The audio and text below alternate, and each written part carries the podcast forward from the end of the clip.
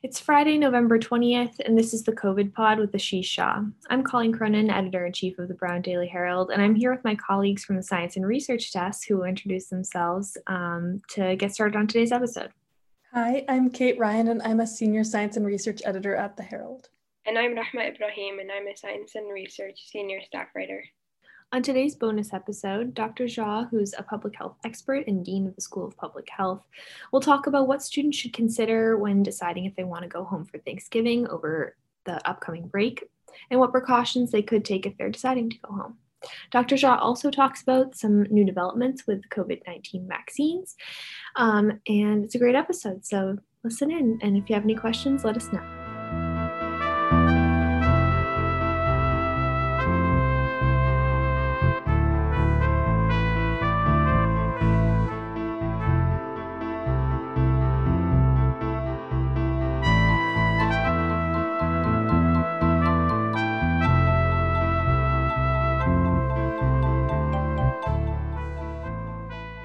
Before we dive into our questions about Thanksgiving and the holidays, we wanted to ask um, if you could sort of reflect on the experience of testifying yesterday in front of the Senate Homeland Committee on hydroxychloroquine. Sure, absolutely. Um, so, you know, I've testified in front of Congress a lot uh, in the past, and, and certainly in, during this pandemic, uh, probably maybe close to a half a dozen times. Um, this one was very unusual. And it was unusual because, like, obviously, we have a lot of very complex pressing issues facing us in the pandemic. Whether to use hydroxychloroquine is not one of them.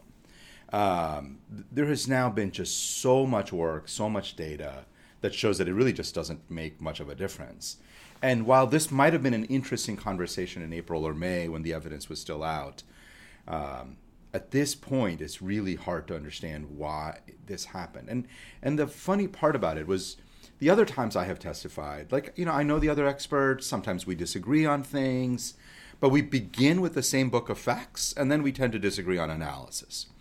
In this, like, we didn't even begin with the same book of facts. Like, the other experts um, had these very strongly held beliefs, largely based on anecdote. You know, I would say things like, well, in a randomized trial, like, didn't show any impact. And they said, well, I've taken care of 100 people and I've given it to them and they all did well and and what it was was in my mind what it was um, was it wasn't about hydroxychloroquine though i do think part of the motivation was we are going into such a bad time of the pandemic and people are always looking for silver bullets. And so this was a silver bullet that had been debunked but now was trying to mm, sort of being brought back up. But there was a broader point and the broader point was how do we know what we know? How do we generate knowledge? Um, and who are the arbiters of knowledge. And in some ways, this hearing felt like an attack on, and a very kind of clear one on the scientific process as the kind of modern medicine, you know, uh, uh, practices it, right? Like one of their witnesses kept basically saying randomized trials are unnecessary now. Uh, and, and I thought, like, we have moved the whole like the reason we're so successful, so much more successful with medicine than we were a generation ago, is because we've moved to randomized trials. Like we actually have figured out how to learn new stuff. And these people really wanted to go backwards and talk much more about personal experience and observational data. It was very bizarre, and I, I felt like uh, I needed to be a part of it to sort of push back. But uh, that's not the conversation I wanted to be having yesterday. Talking about sort of um, looking at the signs of things, I got a news alert this morning that Pfizer might be um, seeking emergency authorization today. And I was wondering if you could talk about that a little bit and what that actually means. Yeah, so there are two parts of it that are, are worth understanding. So, first of all, um, not surprised, we were expecting something today or Monday. Um, in general, uh, with the Food and Drug Administration, there is a, the full approval that you can go for, where you have a complete set of data on a clinical trial you go to the FDA and they evaluate it and they give you a thumbs up or a thumbs down. Or in the setting of an emergency, you can ask for what's called an emergency use authorization. And the bar for an EUA is lower. And um, but the idea is, and I actually t- I talked about this yesterday in my in the hearing. The bar is lower, but it's not zero. You, you you still have to have a reasonable amount of evidence. You still have to show that there's more harm than good and you have to commit to collecting more data so they can go back and reevaluate the EUA to see if you need if you should get full approval or not. And um, I actually think you know I've been a little bit skeptical about the EUA process for vaccines, but as I have sort of seen data coming in, I think at this point, given how bad the pandemic is, uh, it's not at all unreasonable to uh, to authorize an emergency use of this vaccine. And it's not and that doesn't mean that we don't have enough data or it's not safe. I actually do think that when the fda evaluates this they will find the vaccine to be safe and effective. The fact that it'll be an eua and not a full approval will really mean that we have to continue collecting data and continue looking at the um, uh, things. And the only last point i'll make on this uh, colleen is that i think it, the timeline at this point is probably two to three weeks is what i'm guessing people are saying mid December. I suspect it might be faster than that. There's such an urgency uh, that I suspect FDA will authorize emergency use in the next two three weeks. They just have to look at all the data and then make a, make some determinations. Is there any situation where you think they will not get the authorization? I mean, again, I haven't seen the data, right? I've just seen the press releases. Uh, but in general, I don't tend to trust uh, press releases. But in this context, the stakes are so high that the idea that Pfizer would have misrepresented things in the press release, I just don't buy it. Uh, I think everybody's being extra careful. So I suspect that the full data will be very consistent with what's been in the press release, and therefore I suspect that the FDA will authorize uh, emergency use. Um, the cost of not doing so is way too high and in terms of delays. And obviously, if the safety or efficacy data isn't there, then they shouldn't authorize it. And, and I suspect they won't. Um, but I, my guess is that the data are there and, and, and they're going to authorize it. And on the topic of Pfizer, we also heard this week that they chose Rhode Island as one of the four states for their pilot vaccine delivery program. Um, what does that really mean for the state, and what will that look like going forward? Yeah, it's a very good question, and we're starting to hear a little bit more about distribution from the federal government. Um, Pfizer is one of the major vaccines that has not taken uh, Operation Warp Speed money, and so they really are developing their own distribution. And as we've discussed before, uh, their vaccine needs to be stored at minus 96 degrees Fahrenheit. And so, as you might imagine, it's complicated, and not every place can handle it. And so part of their distribution planning has been to pick a few states and work with those states to get the vaccines out uh, quickly once it's authorized. And the part that I'm a little less clear about is what they're saying is, well, it doesn't mean that these states will get it first. And I think, well, what, is, what, what do you mean it doesn't mean that? I would have thought that that's what it would mean. Um, but certainly, my sense is once it's authorized, I can imagine Pfizer vaccines going to these four states uh, earlier and and my guess is that these states, like, and the Pfizer vaccine will go first to they'll come to the state frozen, and then they'll go to the healthcare facilities so for healthcare workers. And so, if you're a healthcare worker in, in Rhode Island, my sense is you're probably going to be among the first to get uh, vaccinated. But but you know, a lot of details we don't know yet. But I'm but I'm thrilled. Like it, we should be on the vanguard. We should be doing this. And Governor Raimondo has been really, I think, terrific on being on the forefront on vaccines. Now, sort of shifting and talking more about Thanksgiving. Um, we so for the past two weeks we've been talking about cases rising across the country, um, and especially now with Thanksgiving coming up next week, um, and people traveling home, students traveling home from universities um, across the country, and people traveling home perhaps uh, to visit family. Um, we're wondering how do you think that's going to impact the change in the number of cases? So there's been a lot about travel, and, and CDC came out yesterday and really basically told people not to if they can avoid it. And I think that was right. And uh, I still think people will do some traveling. I do expect that it will lead to another spike in cases. You know, we've seen this pretty much every single time. We saw it on Memorial Day, July 4th, Labor Day. Um, after every holiday, you see a spike in cases. And it's a reminder that a lot of transmission is happening within households as people get together. Um, so I expect that. I think that's going to be a real problem given how bad things already are. So it's a spike on top of a uh, on top of a kind of baseline that's really rising quickly and is very high. And then obviously we all have to think about what we can do to reduce it. And for me, like it's a no-brainer that like families should not be getting together. I usually get together with my extended family. Sometimes my sometimes my in-laws, sometimes my parents.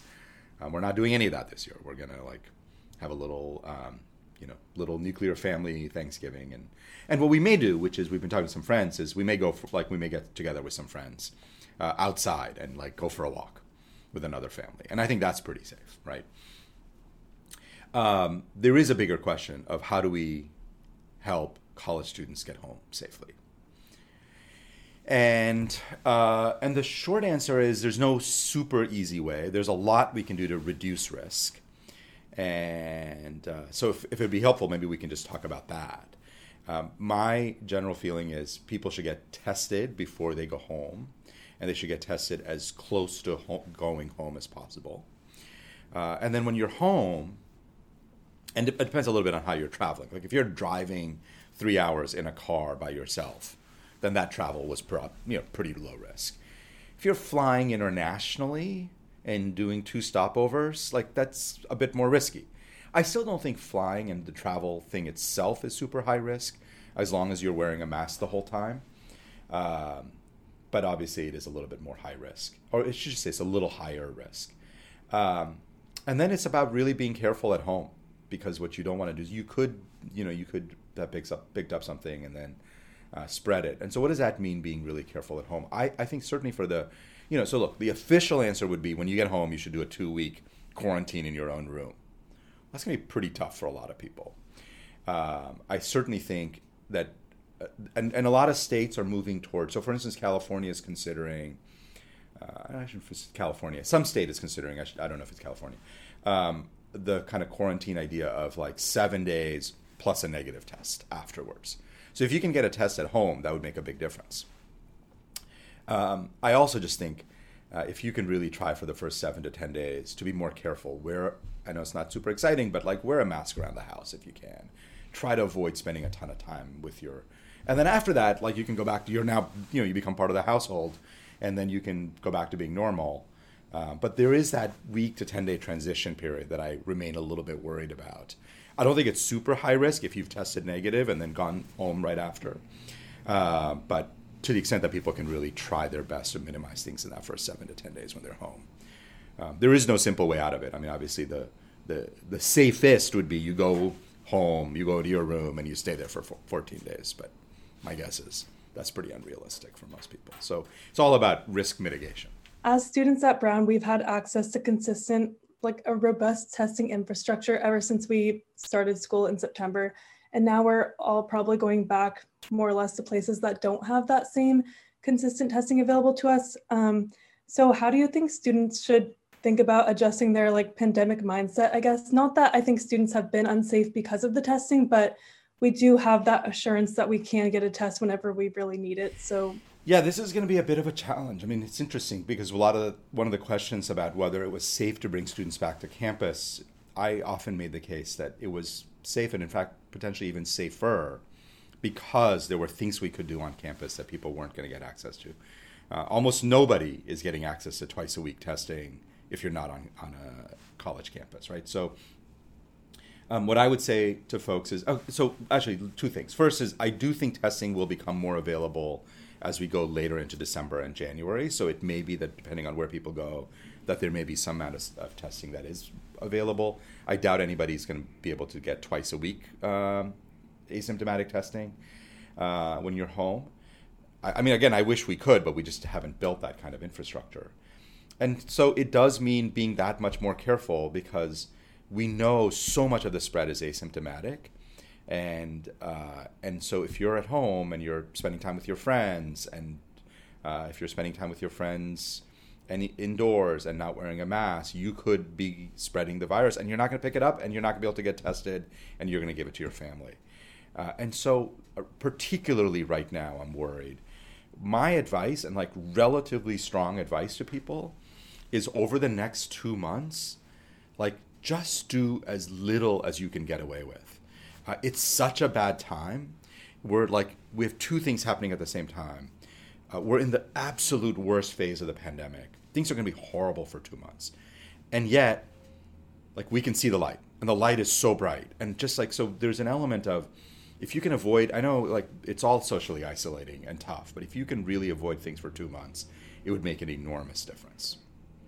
I think an, another, not necessarily a question, but I think, um, you know, this week we saw that Brown shifted away from in-person classes, which is a lot less drastic of a, of a thing to do than some colleges have just shut down in the last couple weeks at the very end. Um, I'm curious what you think about that, and if um, you know Brown is letting kids stay. Do you think that that's the right choice, and are you maybe more concerned about some other schools that are going to be sending kids back? Yeah, one of the things I've really liked about Brown, and obviously I'm biased because both I am here and B, I actually get to influence some of this, is I've always believed that you have to see this as a dimmer switch and not an on off switch in terms of controls. And so we've clearly seen the last few weeks cases going up a lot in Rhode Island. And then in the last 10 days, we saw cases going up a little at, at Brown. Not a lot, no big spikes, but a little.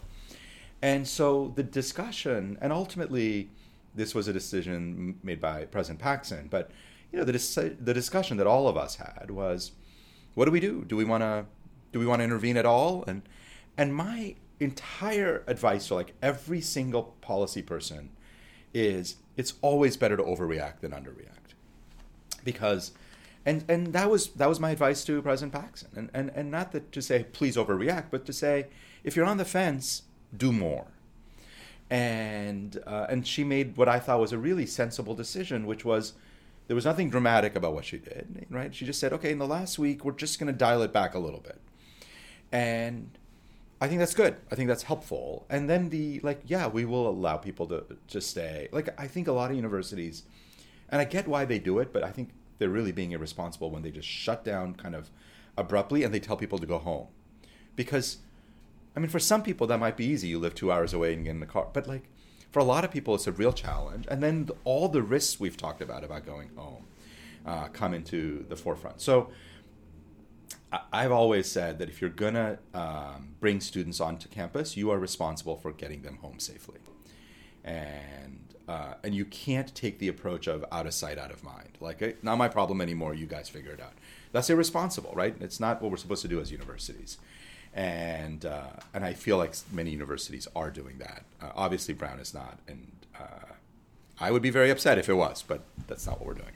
Thank you so much for all that good advice. I think that will really help people in thinking about what their plans are going forward in the next. Oh gosh, Thanksgiving is less than a week away. I was wondering if there was any good news that you read about this week besides, or it could be vaccine related, could be therapeutic related, could be anything. You know, I'll tell you, in Rhode Island and, and across the country, we are starting. So we talked a little bit about testing. We're starting to see a lot more testing come online. I think we're going to be able to double the number of tests Rhode Island is doing in the next few weeks. I think that's going to help a lot. And overall, uh, I really do see our ability to have a more, I don't want to call it a normal spring, but, but a better spring um, kind of coming into sharper relief because it's not just vaccines. I'm just becoming more and more optimistic about what we're going to be able to do on testing. And just as testing got us, you know, two, two and a half, two and a half months of really good in-person experiences, two months uh, at Brown, I think that's going to become much more widely available. And uh, so I, I, just I get more and more optimistic about 2021 uh, every day, and and that's what makes it that much more compelling that we just hunker down for two months we're not talking about hunkering for a year, right? We're just saying two months. I know it's already been a long time. This pandemic is, has uh, strained all of us. But if people can kind of do it for a couple of more months, it'll make an enormous difference. Thank you so much, Dr. Jha. We learn something new every time you talk, and oftentimes many new things. So thank you.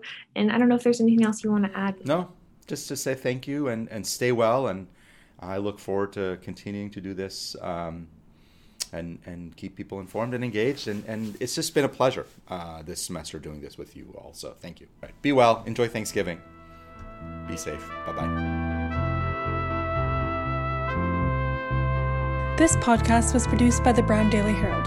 You can find us on Spotify, Apple Podcasts, and on our website, browndailyherald.com. The music was created and composed by Catherine Beggs, a Brown University undergraduate student, and thanks for listening.